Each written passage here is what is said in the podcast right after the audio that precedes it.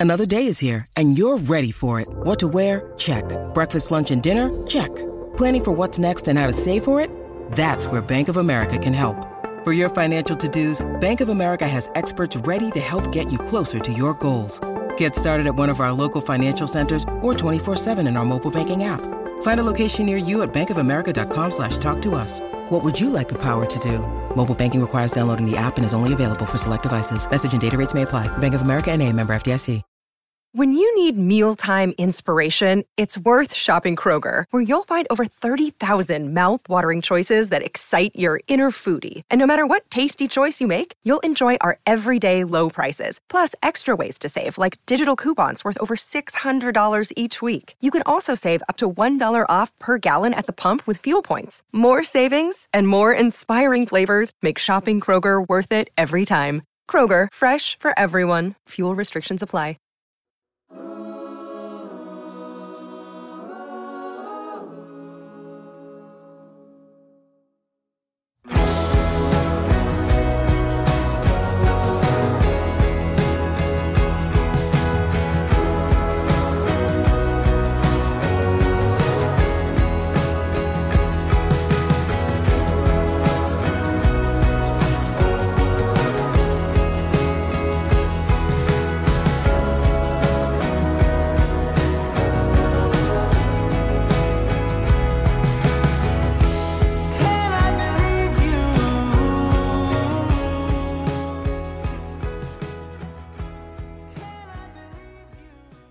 And welcome back to No Filler, the music podcast dedicated to sharing the often overlooked hidden gems that fill the space between the singles on our favorite records.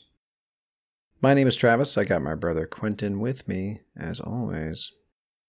And we are done with our John Hughes tunes batch of episodes where we went uh, through the through the 80s with with John Hughes Q. We talked about all the music from his iconic films, um, and by all I mean four. We picked four. We did Sixteen Candles. We did what else would we do? Weird Science. We did weird We- well, science. like in my mind, I'm like Breakfast Club, but no, we didn't do Breakfast Club. We did Sixteen Candles, Weird Science. Pretty in Pink. I got you, brother. and Ferris Bueller's Day Off. I've slept since then. So yeah, we did those four um, films, and uh, yeah, it's it was just a great way to um, to just play a bunch of random '80s, um, mostly you know new wave and post punk bands because that seemed to be uh, his jam, you know. Yeah. But um, yeah, what we learned most about John Hughes was that this guy was obsessed with music, which is why it was such an integral part of the stories that he was telling. And like we said last week, like with 16 Candles, um, like he was like the backbone of the film, you know, like they went to live shows or by live, I mean, there, there was a bar with live music in the background that the characters would be at. She worked at a record store the scene with Ducky lip syncing to Otis Redding music, you know what I mean? And then you jump to the next film, Ferris Bueller's Day Off, and you got the whole parade scene with Twist and Shout, you know what I mean? So, like, it was part of who he was and what made his movie so amazing, right? So, Yeah, it was a great way to cover a lot of obscure, mostly new wave 80s stuff. I mean, we must have played like, I don't know, 24, 25 songs yeah, total Yeah. in the last. not as month. many artists because we usually did about a two song, Yeah. per, two songs per artist. But yeah, definitely, um, it was fun. But as we as we teased last week, we are back to our normal format, and by normal I mean there is no theme for the next for, for the foreseeable future. Yeah. So by normal, what you what you mean is when people listen to our little intro that we we say at the beginning of every episode, it's finally going to make sense again. That's you know true. I mean? Because, uh, well, yeah, I mean, basically, we've we've had a few kind of back to back themed batches of of pods, like we did. Back to school was a batch of episodes we did where we talked about bands that we listened to in like middle school and high school, and then we did dad tunes, which was music that we heard uh, from our dad when we were growing up, and then we did Hughes tunes, which is what we just talked about.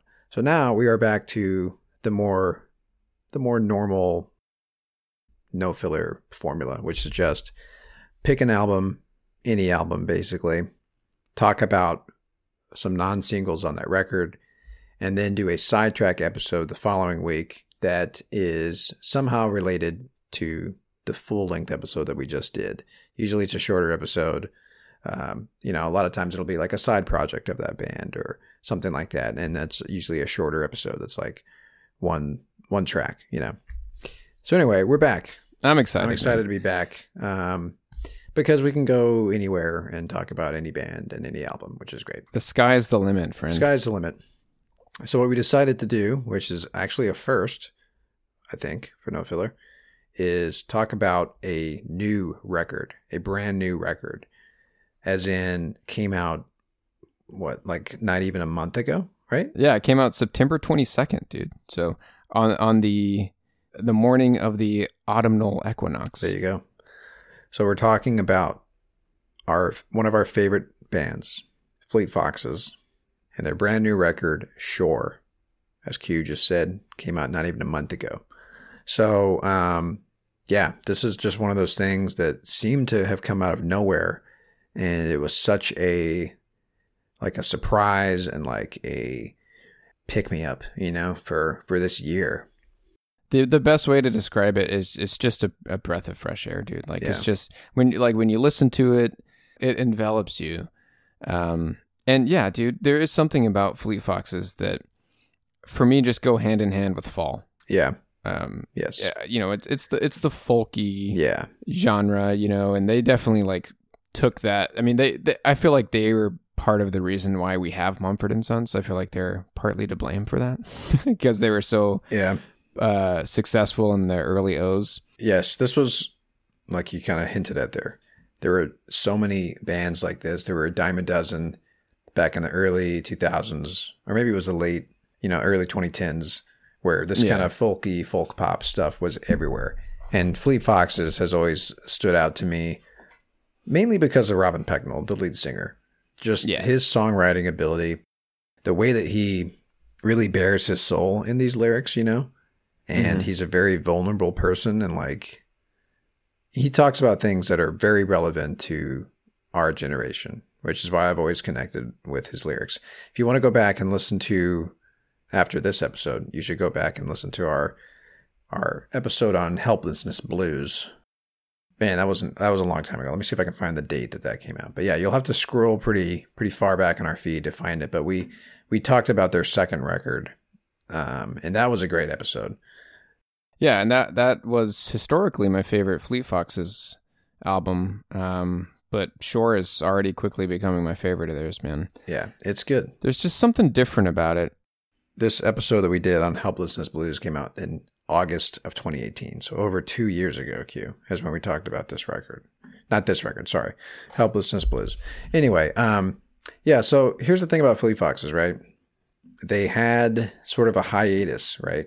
So they came out with helplessness blues in 2011 and then there was this this moment this um this hiatus where robin kind of seemed like he was going back to school or something like that. He was trying to get his degree. Yep, he went back to college, and then they released Crack Up uh, six years later. Well, we we should also mention that during that during that hiatus, the drummer Tillman, as in um, Josh Tillman, he went off and became Father John Misty. that's right. So if you're familiar with Father John Misty, he was the drummer for Fleet Foxes, and um, yeah, so and then you like you said, Crack Up came out in in uh, 2016, 2017. So I want to talk to you a little bit about Crack Up, Trev.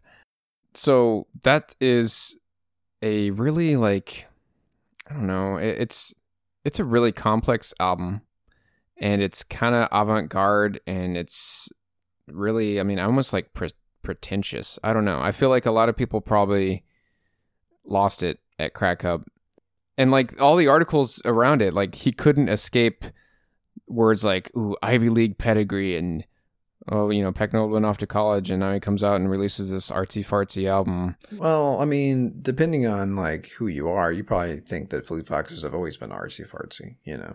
Yeah. But like, there are moments on Crack Up that are really special, you know. Oh yeah, definitely. You have to l- listen to the whole thing to appreciate it. But they're, I mean, w- when they came out with the single, the first single, Third of May, Mhm. I, I love that song, man. That, that oh, me too. there there are things that happen in that song that that um, you know, the first time you hear it, that, that kind of take you by surprise. You know, the way that they come back into the verse and stuff like that. And there's stuff like that throughout the the whole record. Um, and there are songs.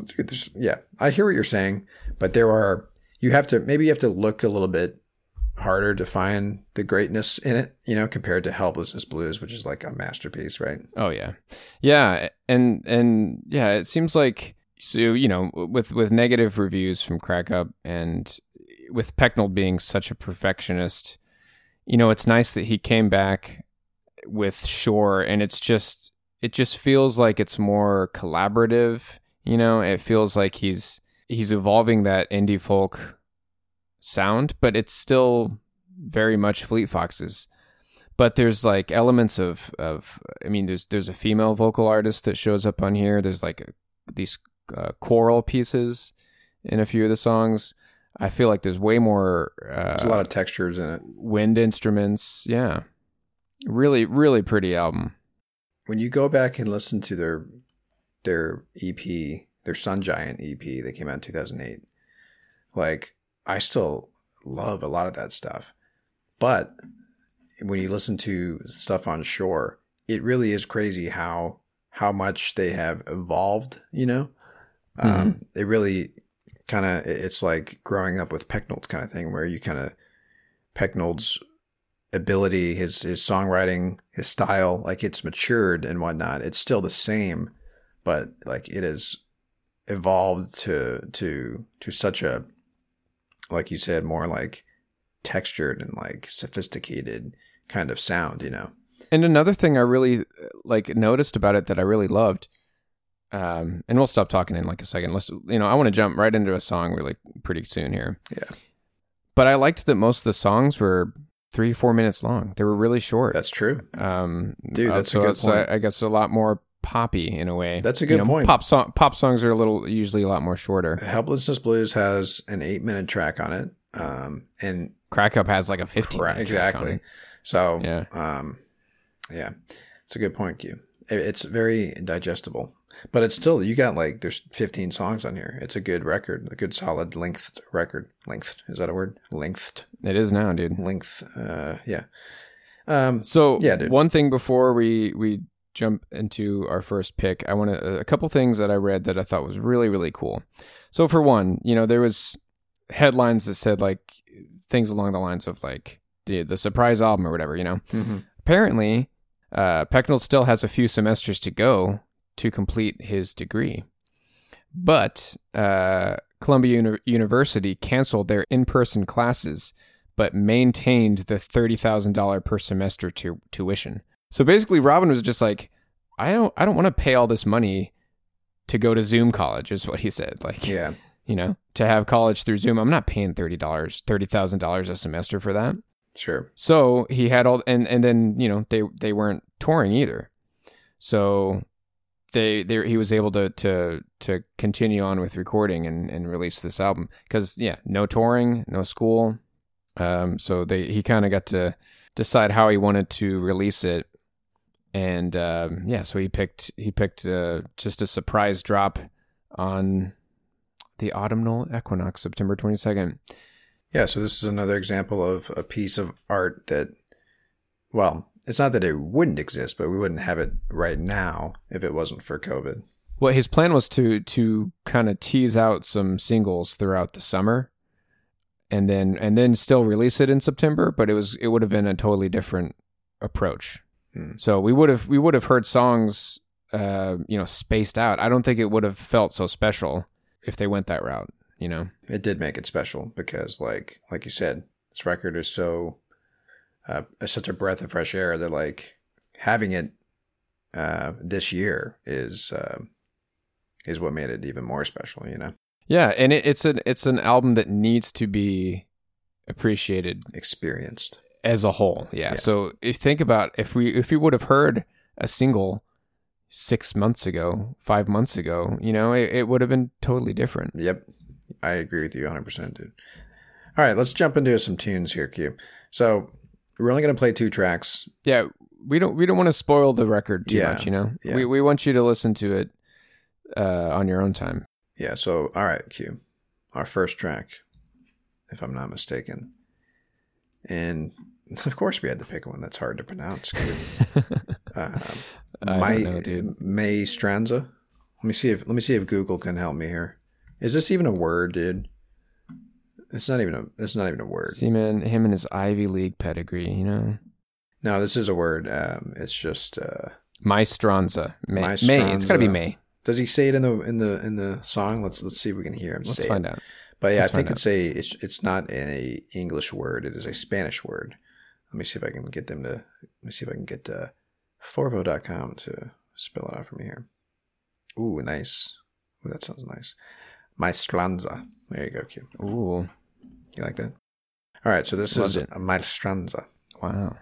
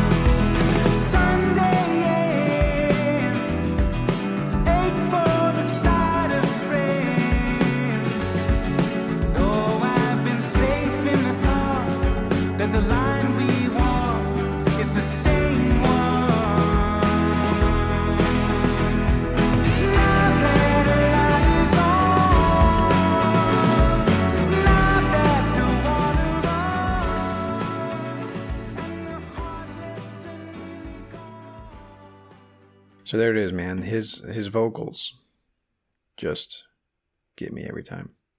Especially the way that he starts this song. It starts with a very strong like vocal um entrance, right? Which is great. Um Yeah, and and you know, like I don't I, don't know the lyrics off the top of my head, but the thing that always like confuses me is is how harsh he is on himself with his lyrics and how critical he is. I mean, it makes sense, you know, it's this just the stereotype, you know, that all artists are like their worst their own worst enemy, you know. yeah. But what I read here is that uh, around the end of February, he had the majority of this album conceptualized, and he already had the uh, contributions from other artists that are featured on this album recorded. But he was nowhere near ready. Like he he wasn't happy with the lyrics that he had in mind for these songs. So he would write all these lyrics and just discard them. So then he quarantines in his Greenwich Village apartment. Of course he lives in Greenwich Village, man. uh, yeah, after the stay-at-home That's order. where he belongs, man. That's Yeah. It says here that he participated in the protests, the George Floyd protests in New York City. Uh, so he had like all this, this just free time that he he wouldn't have had if if the quarantines didn't happen. And then he it says here in June he began taking day long drives in his Toyota 4Runner from his apartment in New York up to Lake Minnewaska uh, and the Catskill Mountains and he would write lyrics like pin them down on paper while he was driving up to the mountains that's where the the majority of the songs the 15 songs came from dude was was these day long drives up into the mountains if that dude how fleet foxes is that man you know like how on brand is that with Pecknold and like, you know, just the overall vibes that you get when you listen to a Fleet Foxes album. You know? I love it. Everything you just said about him is like, of course that's what that's how he lives. You know, this one of the studios that he that this uh, is recorded in, Electric Lady Studios, is in Greenwich Village. So um, that's cool. He's you know in the same village as the studio. So I I read here. Uh, there's some lyric breakdowns from um, Robin that uh, that I found on Apple Music. And he said that um, musically, I think for a while it had something in it that had a disco or roller skating kind of energy that I was trying to find a way out of. And then we found this other palette of instruments that felt less that way. I was trying to go for a Bill Withersy thing. Nice. I feel like a lot of the people that get mentioned in Sunblind, Yes. their resonance is there, influencing throughout the record. Yeah, Sunblind's really cool, dude, because he is naming off all of his musical heroes. Okay. Uh, he names mostly mostly by their last name, but he Does he name Withers? yeah he he names uh, Richard Swift, Bill Withers, John Prine, Elliott Smith, Arthur Russell, Judee Sill, David Berman, Nick Drake, Otis Redding, Jeff Buckley, Curtis Mayfield, and Jimi Hendrix. Nice. All those names are in the song. That's dude. great. I like how Nick Drake makes an appearance. Hell yeah, dude. And Arthur Russell, dude. We covered we covered Arthur Russell and like I think that was one of my what you hurts like in I don't know the first or second episode. Well, we No did an episode on Nick Drake too. We had a, a our uh, our friend um, our friend Larry Lo- Lodra joined us. That was a great episode. So you got lots of homework here, people. Go back and listen to all of these great episodes that we've done in the fucking two plus years we've been doing this. Yeah. So anyway, So that's that's another thing that I love about this album. It is it, it is very collaborative as well. yeah, Um, the intro song that we picked was um, the only single so far released, uh, and that is "Can I Believe You?" And you know that kind of chorus at the beginning. Yeah. that is actually a composite of roughly four to five hundred recordings from Instagram followers. amazing. So that's a chorus of Fleet Foxes fans. Oh my god, that's so great.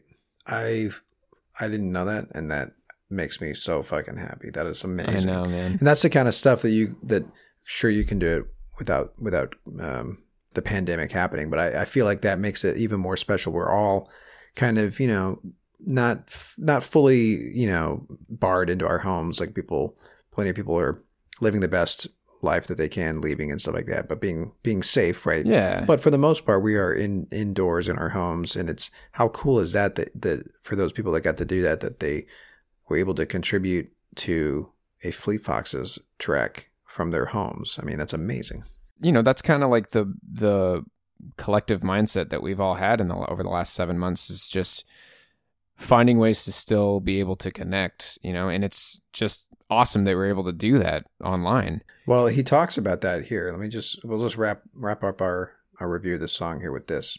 He says here the third verse it's about missing your friends missing your people but knowing that since we're all going through the same thing that we're kind of connected through that in a way that's really special and kind of unique to this period. I feel more distant from people but also closer in terms of my actual daily experience. So there you go. That is kind of one thing that's really interesting about this pandemic is that globally there's an experience that we're all sharing right? Right. And i guess that's kind of what he's talking about here. And another thing too like you know when i was reading like oh wait he had the majority of the, the concept of this album done back in february. I was trying to you know figure it out because i'm like man these lyrics sound so like topical. But yeah so then then it makes more sense like oh, okay so he actually wrote all of this in the span of three to four weeks in june of you know so all this it was right in the thick of all this.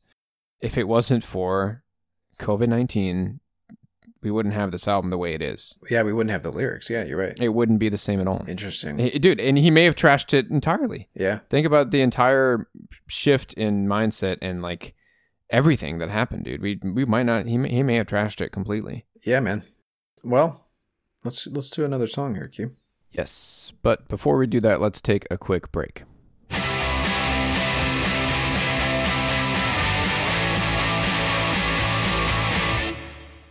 Now, this one we both agreed Upon first listen, man. upon first listen, as twins often do. We agreed on what our favorite track was. oh, this is, dude, hands down my favorite on the record. Yeah, and this song, this song um, is an example of the type of song that only Robin Pecknold and Fleet Foxes can produce. I feel like this is a quintessential Fleet Foxes sound and like feeling, right, and like um, goosebump inducing. Yeah, and the lyrics as well, man. He's always been, you know, uh, emotions down on paper, vulnerable, you know, staring death in the face kind of poet. Yeah. you know, he's always he's always existential about that and this this uh the lyrics in this song just really get me, dude. Yeah, definitely. And this is two songs in a, in a way. Yeah, and this is something that we I mean, our favorite it's probably your favorite too, but my my favorite song on Helplessness Blues, we actually played it on that episode, is the Shrine slash an argument. Yeah. Which is also, you know, two They they do that all the time. I mean, this is kind of something. Yeah. It you know, crack up, same thing. There's a couple of tracks that do that. Um, Yeah. He has these movements in his songs, right? So this is an example of that. So this song is called "Quiet Air" slash Gioia.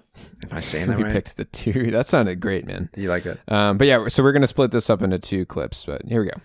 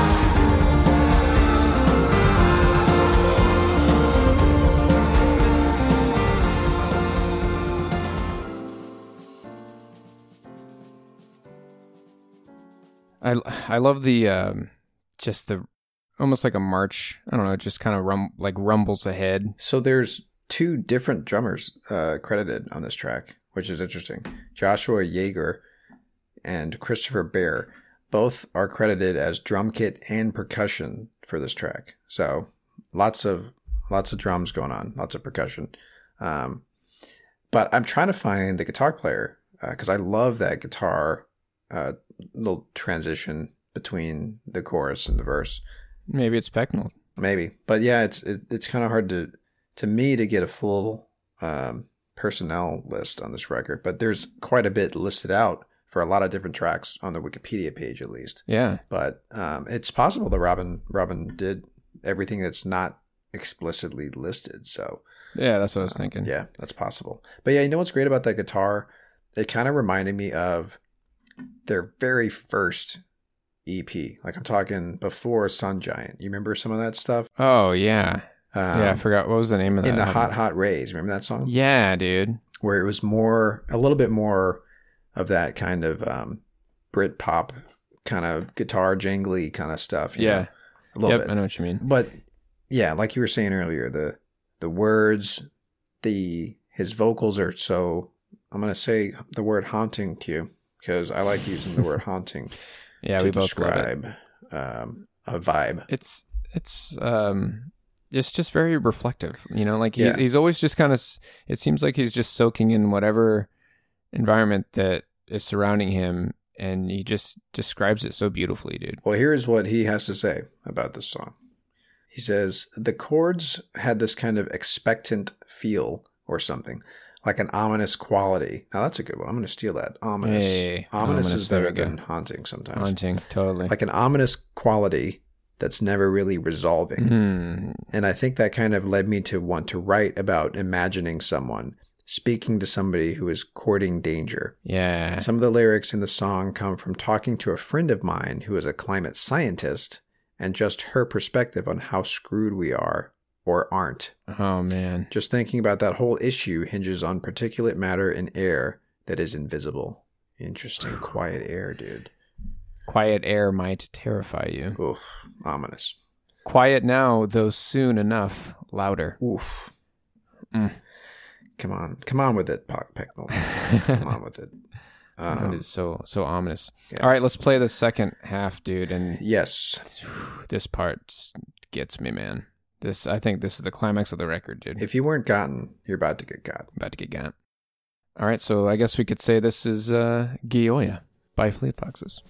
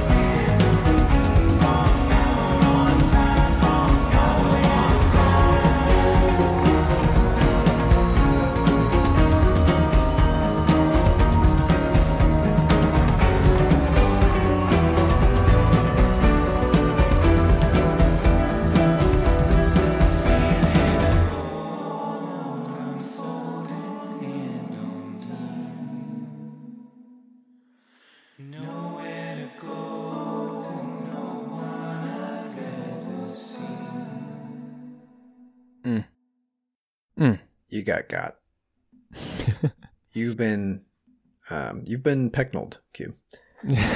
So um, he says here, the ending is this more ecstatic thing. Just imagining some weird pagan dance, like Rite of Spring or something, where it just kind of builds into this weird kind of joy, like dancing while the world burns. There you go. Yeah, and those uh, dude, I love the the back and forth chorus there. You know the "Oh devil, walk by, I never want to die." Yeah. That that is on brand for Pecknold, man. I feel like you could put Devil Walk By into any of those poppy folk songs from the 2010s and you've got yourself a, a hit. I mean, you're talking Um, about like of of monsters and men or something. Whatever the hell those guys are called. Yeah. um, which is ironic because I love Fleet Foxes and, and when he does it, I'm like, oh, he's such a fucking genius. You know? um, but anyway. Yeah, so But dude, that line, feeling a cold unfolding hand on me. yeah. Is he talking like Grim Reaper here? So basically, what he's saying is like, essentially, like accepting the fate of the planet in a way and just dancing while the world burns kind of thing. Yeah, and that's that's another thing too about about the uh, you know the circumstances that we all find ourselves in in 2020. You know that was the thing that Pecknold said about wanting to collaborate with as many people that he could because he says here I didn't know what was going to happen in the future, so I asked everyone that I had always admired because I don't know if I'll get a chance to again. Go all out because who knows what the future holds. Yeah, that's that's cool. And um, we're not going to play this song, but some stuff that I learned about this record that I thought was really cool was like three tracks later, "Cradling Mother, Cradling Woman." He sort of samples in a count in from Brian Wilson, aka the Beach Boys, right? And it's in the track, and that that, that you know this record has a lot of these um, homages and um, hat tips to to his influences, right? Like you were talking about with the the song where he just explicitly names them out, you know. with Sunblind, yeah, and also with uh, another song, "Young Man's Game," is kind of a, a tribute to John Prine. Yeah, Yeah, and and as far as like really cool collaborations, he also featured. So you know, the very first voice that you hear on the record is a woman. Her name is, oh god, U- Uwade Akhere. Fuck man. that's pretty good. she is a fellow Columbia student uh, who caught Pecknold's attention with an Instagram video where she covers Mykonos. Love it, So he just reached out to her and said, "Hey, you want to you want to sing on my next album?" love it. So that's this is another thing that I love, man, because I feel like the best days of Pecknold songs are ahead of us. You know, like I don't know, I kind I kind of felt he was more of a control freak, kind of like my way or the highway kind of person hmm with Fleet Foxes songs, just because from what I've read about him, you know, he he is a a perfectionist, and you know, because he is so harsh on himself, I just kind of assume that, and maybe he was earlier on, but this to me just shows that that you know we're just gonna have more and more of these really great collaborations.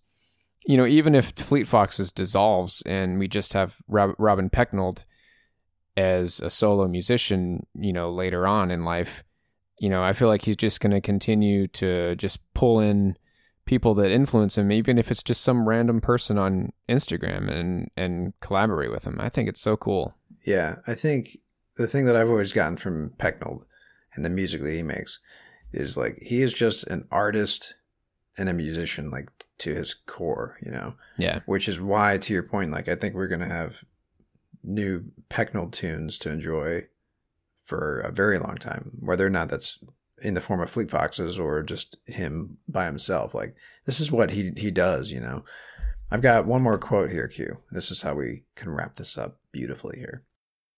He says, I wanted the album to exist in a liminal space outside of time, inhabiting both the future and the past, accessing something spiritual or personal that is untouchable by whatever the state of the world may be at a given moment, whatever our season. nice. That's great, man. Beautiful.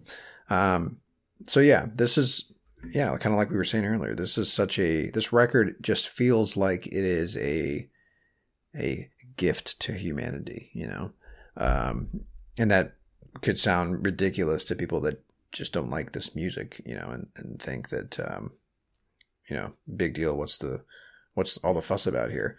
But I mean, dude, we we were so we were giddy like you know children on Christmas morning when when this album hit. Well, we had to wait, you know, six years um, to, to, for the last one. So Yeah, you just don't know when when New Fleet Foxes music is going to drop because of the last gap that we had in between their records. So the fact that we we you know I think if we were paying attention, we probably would have heard um, rumors about new material or something like that. But I personally had been just completely uh, disconnected from any updates from them, so I didn't have any clue that new music was written, it was recorded. So yeah, it really was out of the blue for me, and it was like, wait, this is actually because you know sometimes Spotify will like have two different artists if they have the same name will be on there, and I'm like, is this really a Fleet Foxes album? And then you push play on the first track and it's not him singing. And you're like, is this really what, what? Right. And then you get to the next one and there's his unmistakable angelic voice, you know? Oh yeah. Oh yeah. So yeah, it was great. Um, but yeah, like we were saying earlier, we highly recommend, as we typically do, that you spend some time with this record. It's only going to take an hour to listen to the whole thing, but it is a, a journey that you should take with Pecknold um, and all the other musicians that showed up on this record. That's kind of what's great about it. It super collaborative. Uh, there's got to be a more definitive list, or maybe this is the definitive list. But if you look at Wikipedia, I mean, there are ten plus artists on this record. Um, so he collaborated with a lot of studio musicians, people from Instagram, apparently. You know, um, fellow Hundreds students. of people from Instagram. Yeah, amazing. So anyway, um, yeah, I think that was I think that was it. That was our look at Fleet Foxes brand new record, Shore, hot off the presses, came out not even a month ago. So go check that out. And um, yeah, um, oh, we're gonna do we're gonna do a sidetrack. It's probably kind of obscure, but if you're a fan of Fleet Foxes, you may be familiar with a group. I don't think they're around anymore, but they are called Poor Moon. And it is comprised of a couple of former Fleet Foxes. Like, I don't know if they're still in the group, but it is composed of a couple of guys that used to be in Fleet Foxes. Uh, it's kind of a side project of theirs. That'll be our sidetrack next week. Group called Poor Moon. But Q, we got something to do here Yeah, we do. we got our we got our weekly segment called "What You Heard," um, and I know that you typically have doozies, don't you? Oh, I got one for you, man. Lined up and ready to go. Why don't you go first? You're always just going on the fly, huh? No, I've got one. I just have to remember what it was. All right, so this guy is named Jesse Kivel, and and he's in a few different bands, but he's he just started releasing some solo stuff. Have you heard of a band called Kisses? No, spelled like you think it's spelled. Yeah, Yep, yep. It's a, a new wave pop rock duo new from Los Angeles. wave. Gee, we've been talking a lot about new wave with our our Ferris. I mean, our Hughes tunes. with our Um, Hughes So you're saying the new wave is still happening, Q? Is that what you're saying? I am saying it, but here's the deal. I heard a new single from this guy. I'm gonna say it's not really new wave, dude, but it's really great. It's it's just a happy sounding tune. You know, it's something that we need right now in these trying times. So this song he released just a couple weeks back. This song is called North Side.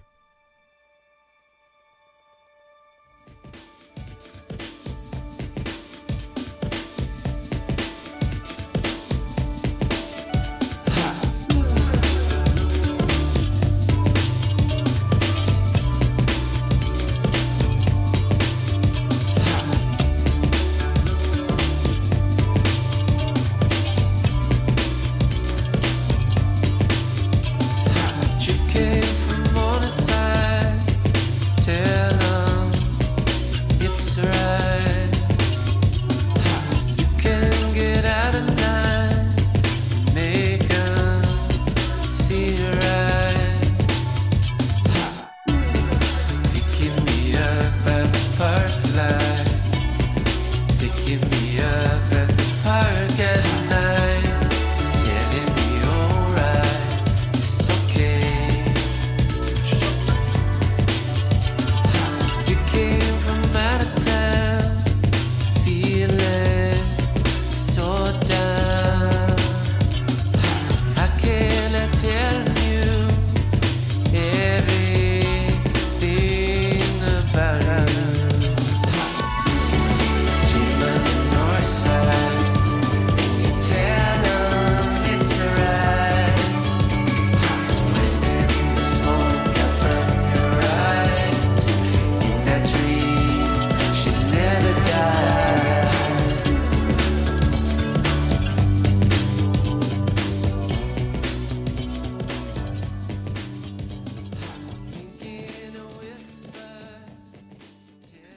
Like that.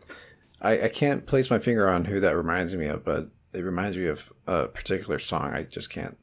But something about his voice and like drum beat was really cool. Yeah, drum electronic beat there. Yeah, good stuff. Yeah. Uh, he says here, this song is a love letter to a time when music was brand new and limitless in my mind. So Northside is about this uh, neighborhood that he grew up in.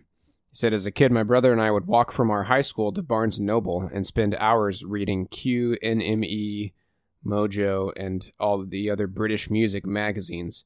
Our favorite group was Oasis, and we just wanted to be the Gallaghers. This song also nods to the Smashing Pumpkins, hmm. Primal Scream, and Polaris. Okay. Hey, There it is. who I who I also deeply connected with at the time. Dude, I love it. So He must be around our age, man. yeah, we need to do an episode on Polaris, like we've been talking about. Oh, for sure. Um, awesome. Yeah, really good tune. So, and you said that's a that's a brand new track, right? Came out a couple weeks ago. Okay, So there will be more coming from from this guy down down the pipes here. down the pipes. All right, man. So what you what you been hearing lately, brother? this is going to be an episode filled with new music here, or at least music that came out in 2020. Awesome. This isn't as fresh as Shore and the track you just played, but it did come out in January, January 31st. But anyway, this is a guy I've actually been I've been listening to him for a, a long time, and um, you know I find I find that it's my duty, Q, to to play electronic music as often as I can. Nothing but electronic music from you for a couple weeks now. It's true. So this guy, his name is Proswell, as in Roswell, but with a P in front.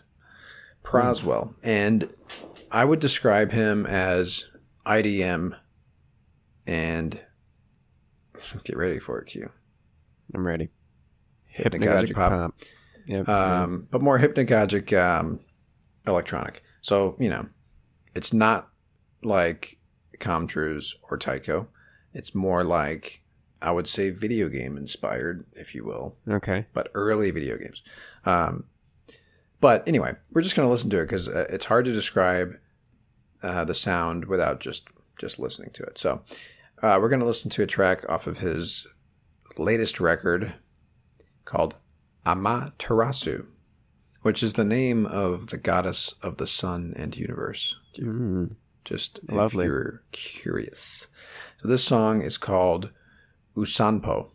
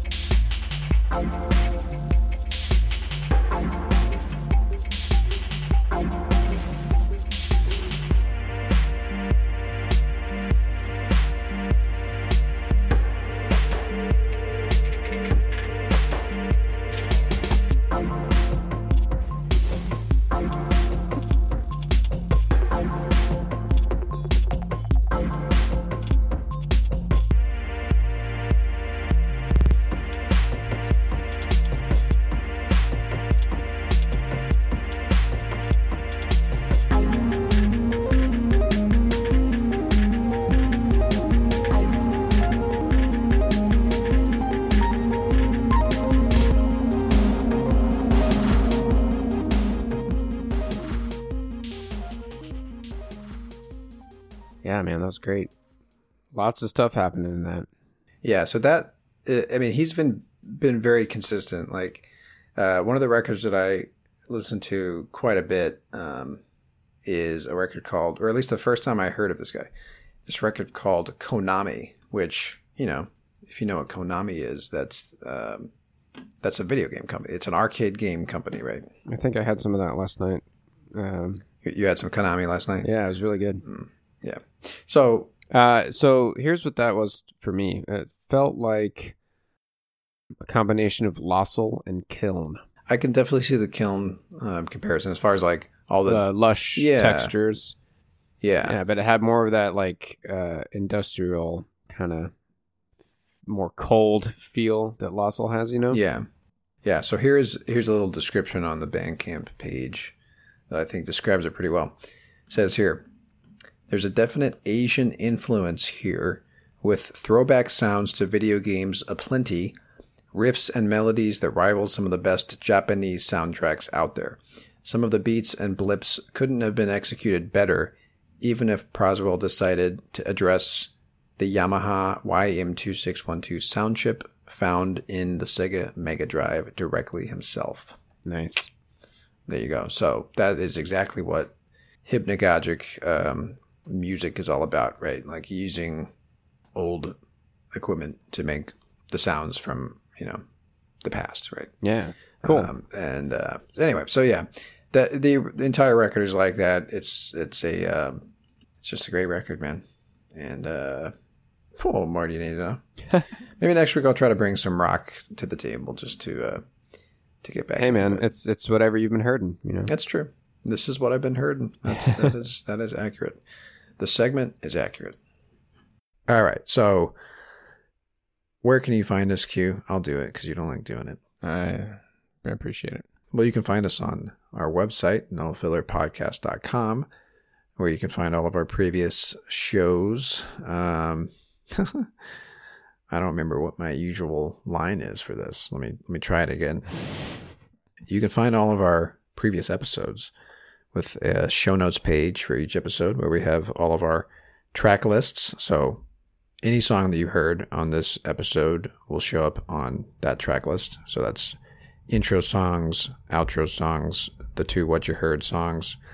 But um, if you want to be even cooler, you can subscribe, and by subscribe I mean follow. I think is the term they use. The what you heard playlist that we have. Good luck spelling it, but you can also just search for No Filler Podcast, and I think it should come up in Spotify. But um, every week we add the two tracks that we talked about from our What You Heard segment.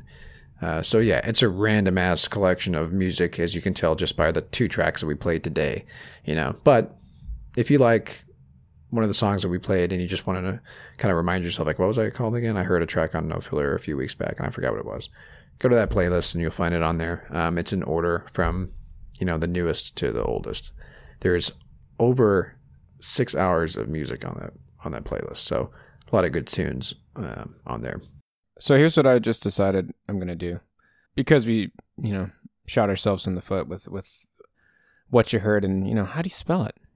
I'm gonna link to this playlist on our Twitter, and I'll just pin it to the top of the of our homepage. It'll always be up there. Now we're using Twitter. So yeah, so hey, if you want to easily access our what you heard playlist, you got to visit us on Twitter because we are lacking in the social medias department. We could use some help from our listeners. So interact with us on Twitter. We're really good about responding. You know, any love that we get on Twitter, we get super giddy about. No joke. So our Twitter handle handle our Twitter handle is at No Filler Podcast. Um, and yeah, we're trying to be a little more active on there. So yeah, I'll go ahead and pin that to the top of our Twitter account. Um, yeah, so again, that's at No Filler Podcast. Where else can you find us, Trev? Well, you can also find us on the Pantheon Podcast Network. That's pantheonpodcasts.com. That is the home of plenty of great music podcasts, including ours. And um, yeah, go to that website and just take a look at all the all the shows that we have under our umbrella. It's pretty cool. There's there's a podcast for everyone, I think. Uh, if you like ours, you're bound to find at least one, maybe even two, possibly three other shows that you might want to subscribe to and listen to. So that's pantheonpodcast.com. And uh, yeah, that's going to do it for us this week. And we will be back at you next week for the first sidetrack in months. So I'm kind of excited about a, a proper sidetrack episode. Yeah, that'll be fun. And I haven't listened to any of this stuff, so it'll it'll be cool. It'll be fun. Yeah, it's good. It's good stuff. So we'll see you guys next week. My name is Travis. And my name's Quentin. Later.